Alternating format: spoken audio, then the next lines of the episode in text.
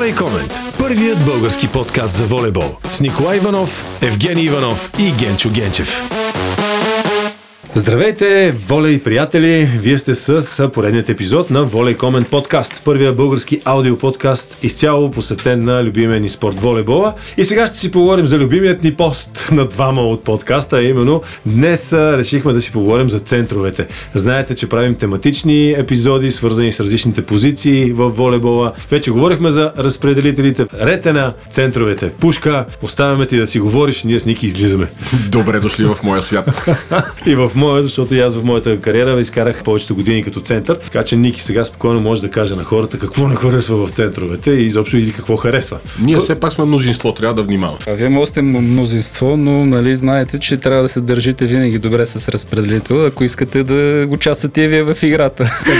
Това е в кръга на шегата, но наистина лично за мен централният нападател, централният блокиращ е важна фигура, върху която по-скоро един разпределител гради своята своята тактика и своята стратегия за дадена среща и срещу дадени противници. И тяхната роля е от голямо значение и въпреки, че през годините се смениха правилата, което по една или друга причина ощети тяхното присъствие на игрището, то знаеме, че след начален удар излизат, вече либерото влиза да играе на задно поле. Лично моето мнение е, че тези правила малко така ощетиха тяхното развитие, защото преди време Евгений може да го потвърди, защото и той хвана старата система. Преди време играеха повече за стопката, участваха в посрещане, играеха по-дълго време в защита, което така в общата картина се вписваха по-добре. Сега, ако примерно имат лошия късмет и си изтеглили къста клечка да играят с разпределител, който не обича да играе в центъра,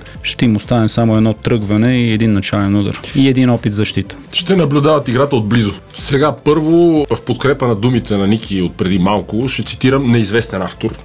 не знам кой го е казал, но много ми харесва, че с центрове не можеш да спечелиш един матч, но без центрове също не можеш да спечелиш един матч. Да, нашата, ще говоря в множествено число, защото се разбрахме, че сме мнозинство, нашата позиция е доста специфична, изисква се от нас наистина по някой път доста черна работа, която остава малко в страни от полезрението на, на зрителите. Във Франция, като бяхме, направиха една статистика по време на тренировка и по време на матч. Отчитаха броя на отскоците, които прави всеки един състезател на игрището. И ако не се лъжа, нали, по памет ще карам, но разпределителя и центровете бяха горе-долу с около 600-650 отскока за един матч. Крайните нападатели бяха с около 300. Тук обаче другото е по-интересно. Крайните нападатели нападат два пъти повече от центровете, а пък ние скачаме повече. Това е част от, от тази работа, която трябва да вършиш. Центровете, тук може би трябва да разделиме на две това, което правят центровете. Нападението и блокадата.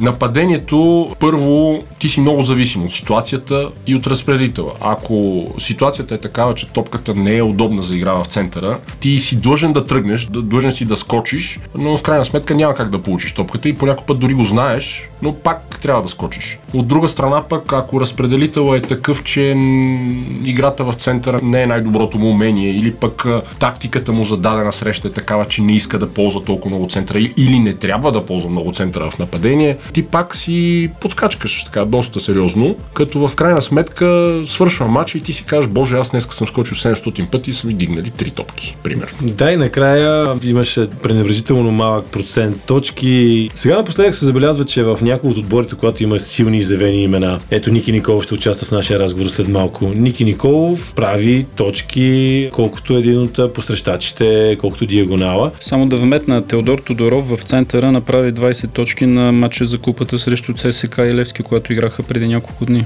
Да. 20 точки за централен нападател. Така е, така е, но тук трябва да отбележим също, че центровете, ако сервисите, които изпълняват, са достатъчно успешни и им носят точки, ако са добри блокиращи и направят точки от блокада, те пак сумират едно добро количество точки. Може би просто нападенията са им по-малко. Да, на общия фон. На общия фон просто нападенията в центъра са по-малко, но да, наистина но... централните нападатели могат да, да си допринесат сериозен брой количество точки. Имало е случаи, в които централни блокировачи, централни нападатели, всъщност как трябва да ги наричам? Аз даже не знам и как трябва ами, да ги наричам. точно, точно тук е въпросът е дали има някаква характеристика на централния блокиращ или на централния нападател. Ти как смяташ? Или просто трябва да ги, това трябва да бъде събирателен образ и характеристиките трябва да са е, еднакви Като- за двете действия, които изпълнява дадения състезател. Като цяло, наименованието, поста би трябвало да е център. За мен Точно лично. така. Да, вече личностните качества и характеристиките на отделните състезатели би трябвало да го правят повече централен блокировач или повече централен нападател. Ако Има- си направил блокада, си блокировач. Ако си забил, си нападател. Не, има такива състезатели, които наистина са по-изявени на блокада. Те могат да правят повече точки от блокада, отколкото, примерно, някой от нападение. Има такива, които блокадата не е толкова силен техен елемент, но пък са страшно добри в нападение. Така че тук се разделят малко. Той е като при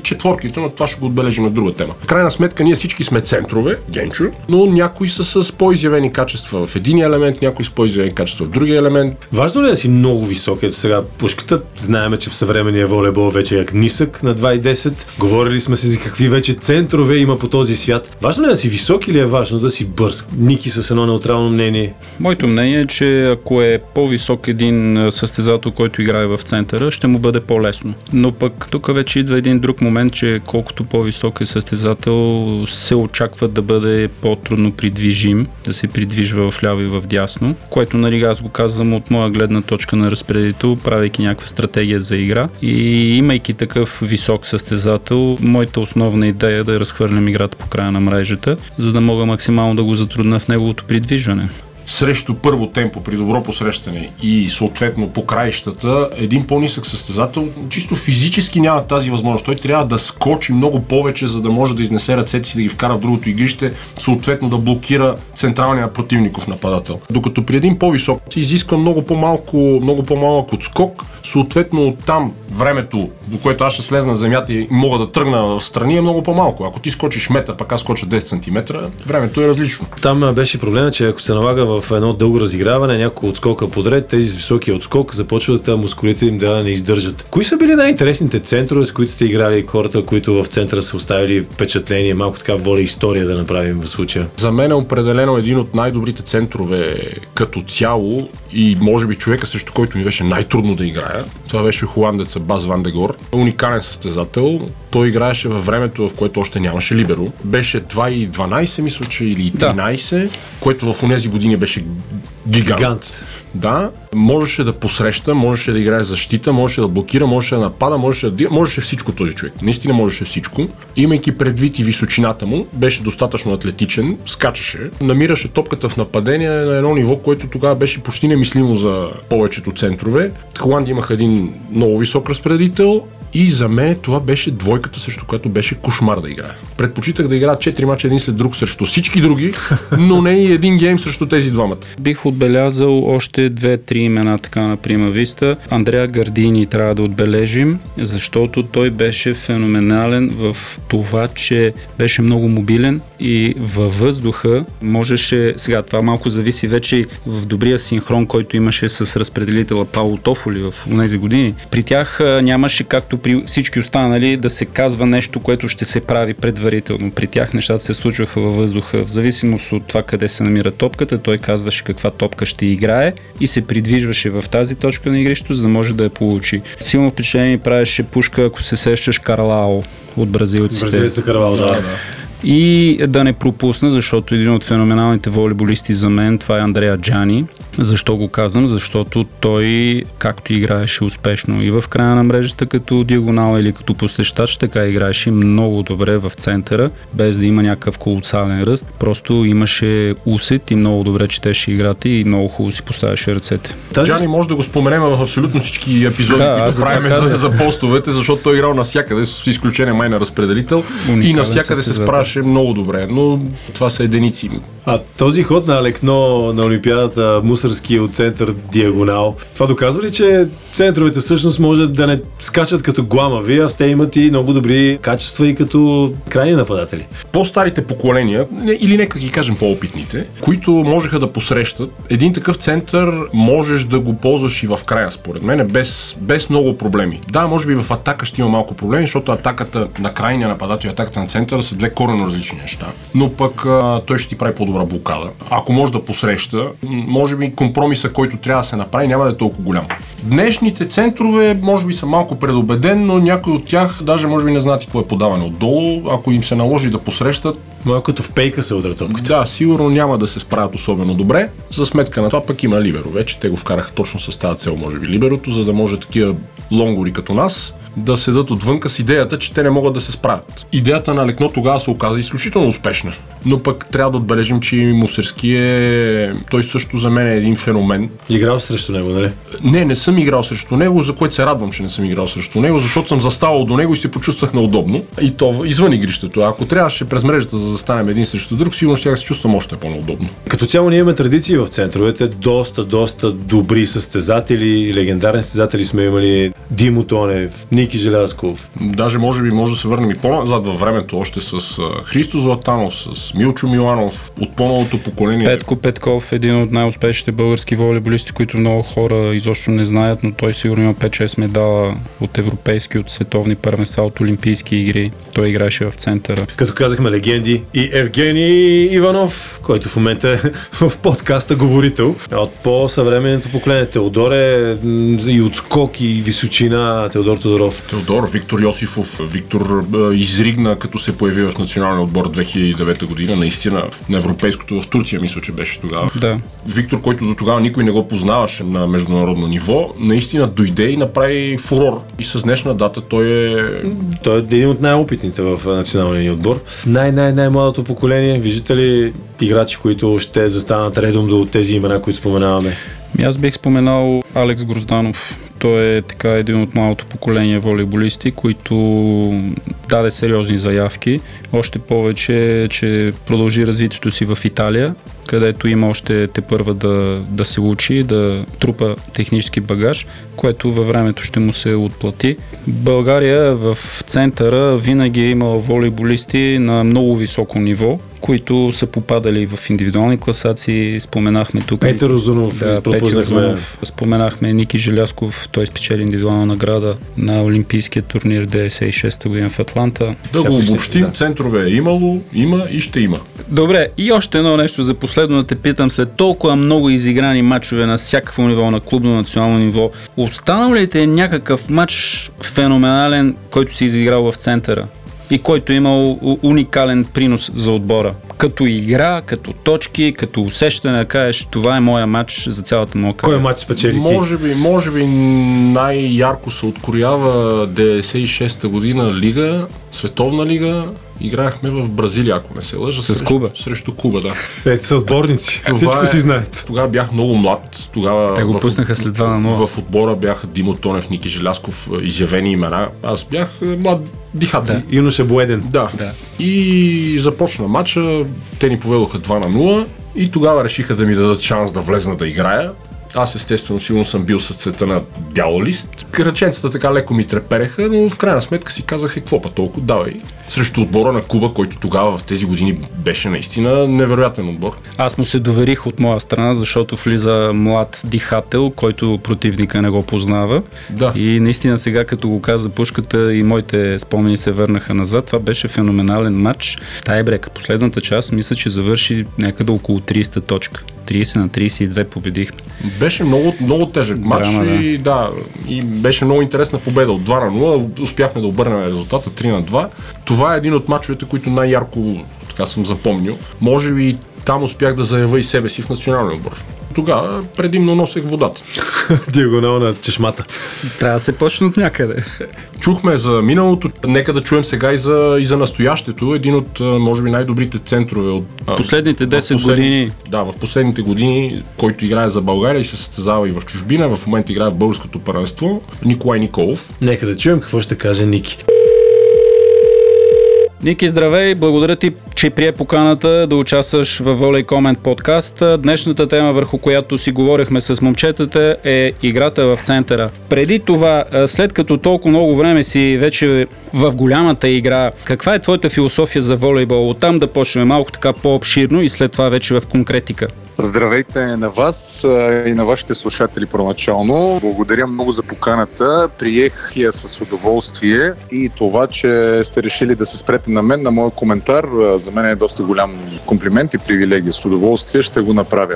Най-просто философията за мен е, че една верига, ако има едно слабо звено, тя се къса.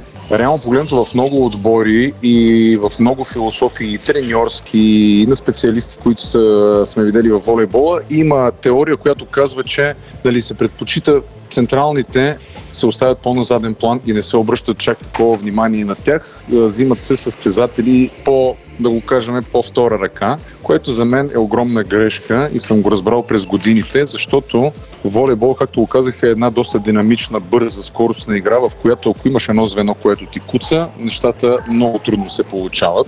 И сме го виждали аз, смятам и вие, и хората пред екрана многократно когато виждаме един отбор съставен от много големи звезди в краищата на мрежата, така да го кажем, и в средата две момчета, които не са толкова известни, не са толкова популярни, което означава, че те не са на това ниво. Те не могат да отговорят на изискванията на отбора, в който играят. В съвременния волейбол знаем на какво ниво се явява статистиката и проучването на противниковите отбори.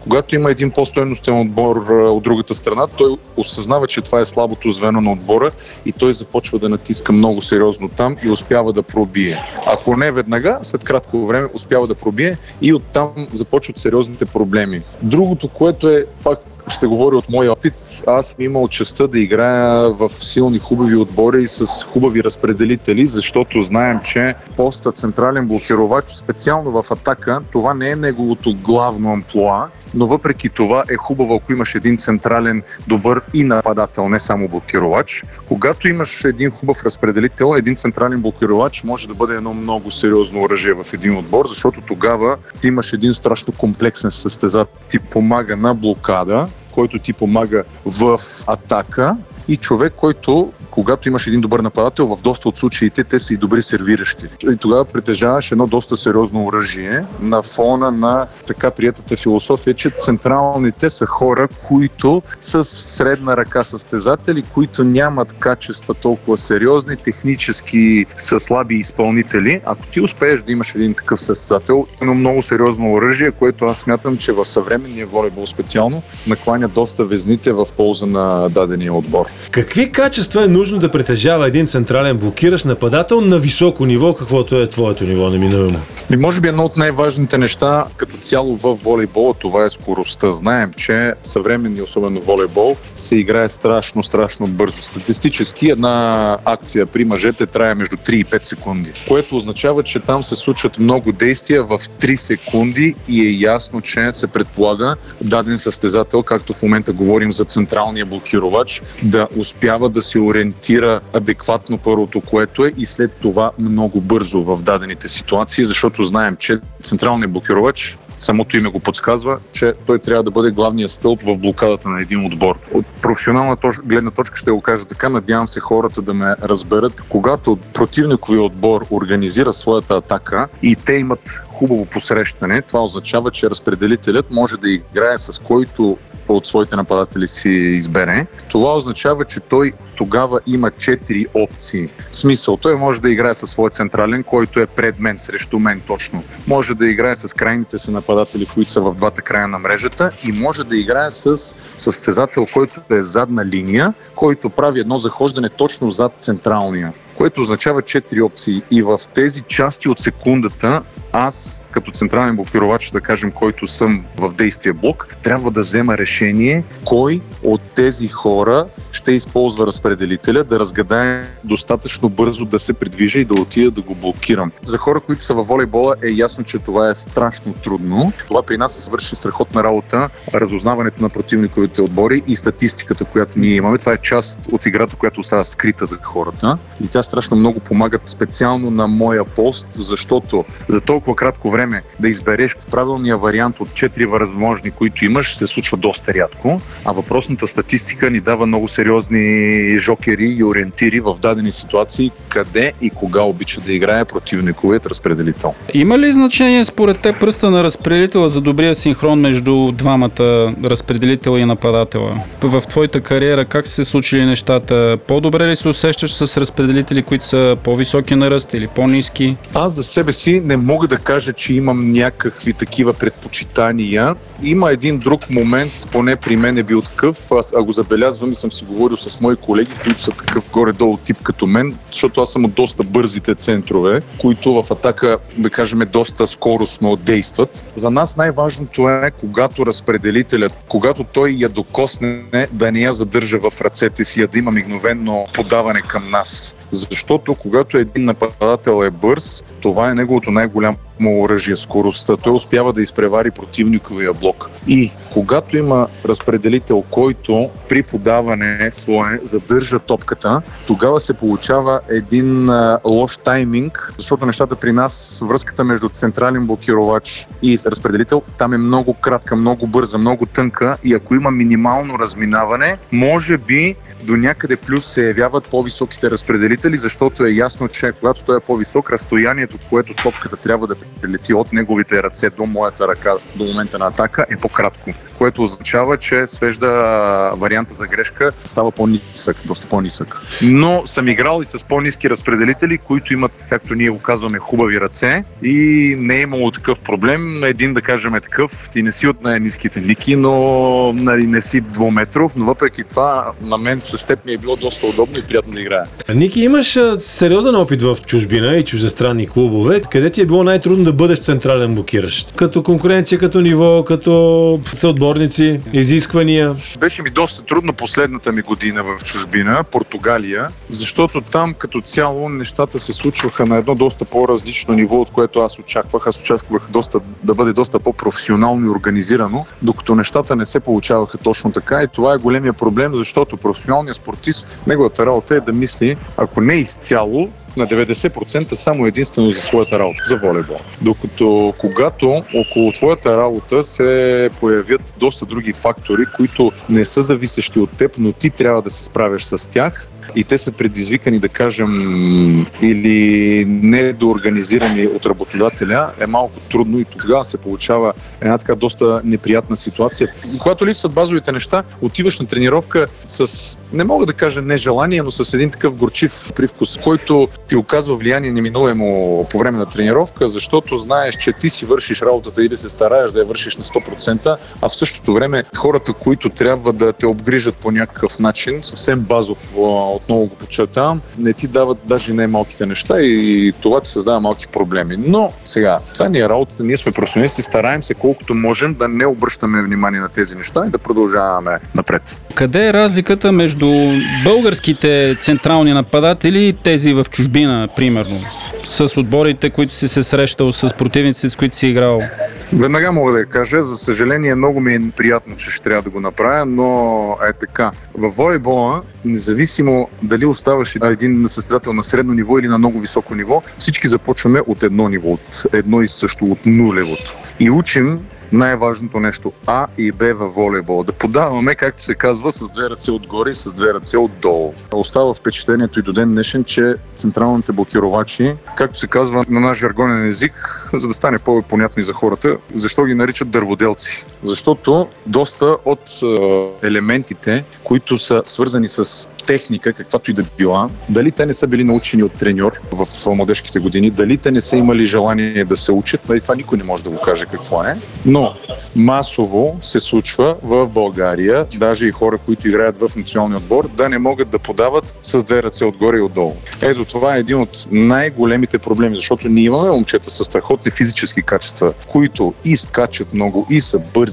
и са хора, които имат на 100% данните да играят на най-високо ниво. Но хора, които успяват, когато стане 24 равни и им дойде на тях една топка, да направят най-простото нещо, да я насочат към нападателя, който е пред тях, без да правят някакви супер специални или специфични неща. Когато ние не можем да направим това, за мен специално се губи смисъла от това дали човека скача един метър и дали забива по 25 точки на матч. Там се губи смисъла. И колкото и странно може да прозвучи на някои хора, но съвсем отговорно мога да го кажа, че в националния отбор, може би двамата човека, които могат да подадат отгоре отдолу добре, това съм аз и Виктор Йосифов. Това са двамата човека, които могат да ги изпълняват добре тези елементи. Може някой да ми се обиди, но това е реалността. От кои централни блокировачи си се учил и кои центрове харесваш в днешно време? Говорим в световен мащаб. Значи, учил съм се, това смятам, че няма да изненадам никой, от Евгений Иванов Пушката и от Христо Светанов. И мога да кажа, че занаятта, който имам до голяма степен съм го пооткраднал от тях, защото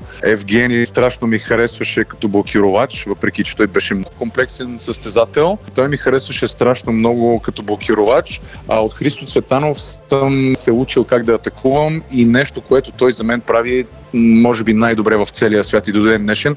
Пускането. Това е нещо, съм се старал страшно много, съм го гледал от него, се старал да го копирам и смятам, че до голяма степен съм успял да го, да го постигна. Така че това са двете фигури, които мога да кажа са изградени или даже моя стил на игра, който имам аз. А някой от световните звезди, който ти е направил да впечатление? Световните звезди, човек, който много ми правеше впечатление и също обръщах доста сериозно внимание на неговото поведение като цяло на игрището, беше Гоставо. Той беше за мен състезател с а, много силен характер, много силно изявен, което страшно му помагаше на игрището с много сериозна увереност. Да, той игра в златния отбор на Бразилия, който беше непобедим в тези времена, но въпреки това аз много харесвах какво поведение има той на игрището и начина също, разбира се, по който играеше. Нещото, което при него беше фундаментално, специално на блокада, защото той беше предимно блокировач, че той независимо къде скачаше на блок, дали в центъра, дали в зона 2, в зона 4,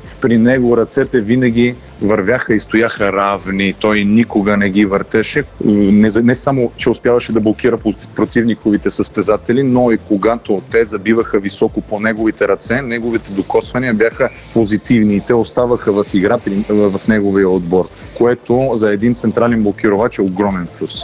Индивидуалната техника, както се казва. Точно така. Кой е най-успешният ти матч в центъра? Матча, който до ден днешен ти остана в съзнанието и с кеф си го спомняш? Ами мога да кажа, че това са два матча, които са оставили много сериозен отпечатък в, в главата ми. Единия е матча 2010 година с Куба, който загубихме, за съжаление, злощастно. Но там като цяло изиграхме един страхотен матч като отбор, като истински отбор, което знаем, че в България да се направи един отбор, един хубав колектив, доста трудно се постига. Това е матч, който се е запечатал в моето съзнание, все едно е бил вчера. За съжаление, там резултатът беше негативен за нас. Но друг матч, който мога да кажа на по-късен етап, когато бях вече по-формиран като състезател, по-сериозен, беше 2015 година в Баку на европейските игри. Тогава играех рамо до рамо с Георги Братоев, мой много добър приятел. Знаем, че за един централен блокировач е много важно с какъв разпределител играе, а той ми гласуваше много доверие. В този матч успях да отбележа 26 точки, което е абсолютен рекорд за мен в моята кариера. Знаем, че за централен блокировач това е абсолютно нетипично и се случва много, много рядко. Много рядко. Да, но аз тогава с него успях да, да запиша такъв брой точки, което беше нещо невероятно. Аз даже не можех да го повярвам след матча. Така че този матч, това беше срещу Италия. Успяхме да ги победим. Ники, благодаря ти за това участие в Воле Комент подкаст. Успешен сезон и надявам се отново да ни гостуваш след време. И аз ви благодаря. Беше удоволствие да участвам в вашата рубрика. С удоволствие ще го направя пак. Ми чудесен разговор с Ники за финал на днешната тема, да затворим позицията център. Да завършим така, както и започнахме. С центрове само не можеш да победиш, но и без центрове не можеш да победиш. Черноработници вършат неща, които по някой път не се виждат от широката публика, но изключително ценни на игрището и могат да допринесат страшно много. Споделям това, което каза Евгений. Това са хората, върху които се гради една стратегия за даден матч и са много важни и ценни хора. Въпреки, че правилника малко оряза тяхното присъствие на игрището. Те са ценни. Видно е от резултатите, ако погледнем, че всеки един отбор, който побеждава, има, има едно солидно присъствие в центъра на мрежата. Дами и господа, благодаря ви, че слушате Волей Комент подкаст. Знаете, всяка сряда в страницата на Волей Комент във Facebook или в мрежата volleycomment.bg. Кликнете върху снимката. Волей Комент. Първият български подкаст за волейбол с Николай Иванов, Евгений Иванов и Генчо Генчев.